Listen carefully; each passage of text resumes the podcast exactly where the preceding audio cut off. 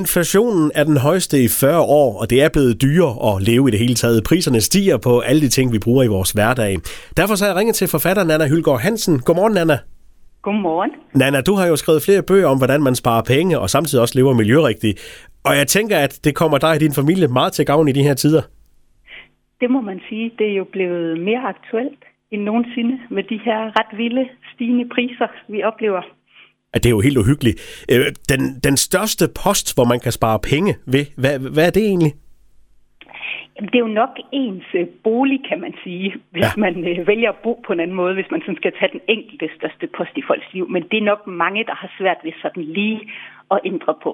Så jeg vil sige sådan derefter, det man kan gøre, det er at, at vende sig til på daglig basis lige at tænke over sit forbrug lige at tænke sig om, inden man køber noget, der kan man altså ved at ændre sådan nogle øh, hverdagsvaner spare rigtig, rigtig mange penge. Så vi har gjort det herhjemme, at vi har øh, indført sådan en tænkepause. Det er ikke sådan, at vi aldrig nogensinde må købe noget, men vi tænker os lige om. Vi tænker os faktisk om i en måned. Øh, selvfølgelig ikke med mad, men med alle andre indkøb til husstanden. Det kan jo også være, at man bare lige vil tænke sig om i en uge eller i to dage, men det med, at man lige øh, overvejer overvejer sin køb. Det kan være, at man allerede har noget i skabet, der kan dække behovet. Det kan være, at naboen har en, man kan låne. Det kan være, at man kan finde det brugt. Øhm, så det med at have sådan en lille øh, karenstid, inden man køber noget, det kan faktisk betyde virkelig meget i altså, det daglige budget. Ja, fordi vi har jo tit måske sådan gået igennem øh, skabene og, og sådan tænkt, om den, det, det var for gammelt, det ryger ud, det skulle vi ikke bruge alligevel. Øh, det har stået der længe, det får vi nok aldrig brug for. Præcis, præcis. Men hvordan griber man det hele an? Hvordan begynder man? Du siger, at man sådan lige skal prøve at, at se, hvad man kan undvære, men, men er der sådan et sted, hvor man sådan hurtigt kan, kan sætte ind og sige, at her sparer vi penge, hvis vi lader være med det?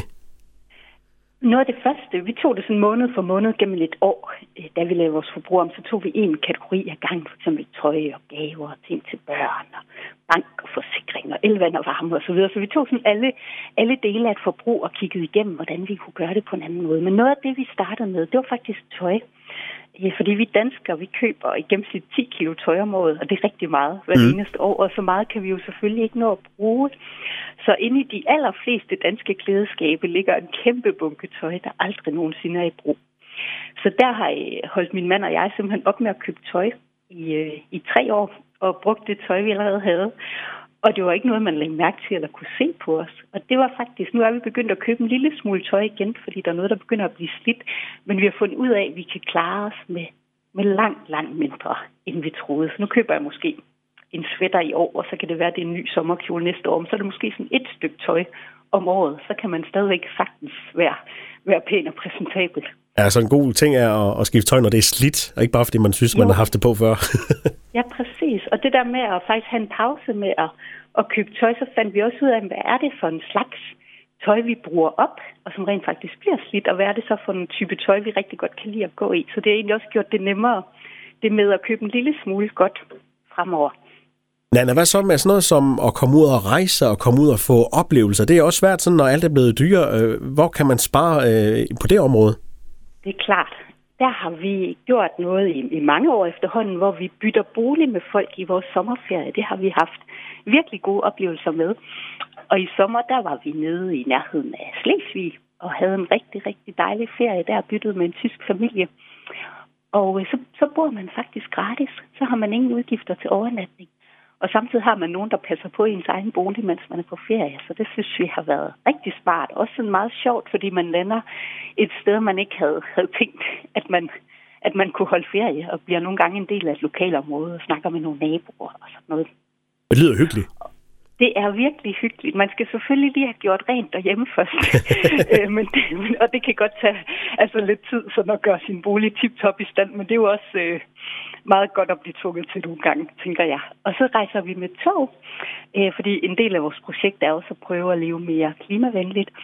Og der køber vi billetterne i rigtig god tid inden. Øh, vi køber sådan nogle internationale orange billetter så kan man komme utrolig billigt med tog rundt i Europa. I kender nok de her orange billetter fra Danmark. De findes faktisk også øh, til udlandet.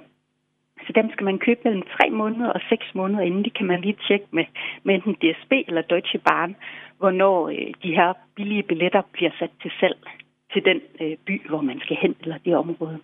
Så lidt øh, forberedelse kan faktisk gøre, at man kan spare rigtig mange penge. Så kan man jo faktisk komme næsten gratis på ferie. Og det har vi været mange år nu på sommerferie, og, øh, og har, vi har haft nogle rigtig, rigtig gode oplevelser, synes jeg. Man kan også, hvis man vil ud at rejse med tog, kan man også tage på Interrail. Det er også en måde at køre billigt med tog, hvor det behøver ikke være, som da jeg var ung med rygsæk en hel måned øh, rundt i Europa. Man kan godt købe sådan en to ugers Interrail-billet, hvor man for eksempel har tre rejsedage. Så, så Interrail-billetter kan også gøre det billigere at tage på togrejse. Og så kan man få mange flere spartips, når du kommer til Sønderborg den 15. september med foredraget Lev for det halve og, og få det hele der hos øh, LOF Syd. Nana Hylgaard Hansen, tak for snakken og god dag. Tak i lige måde.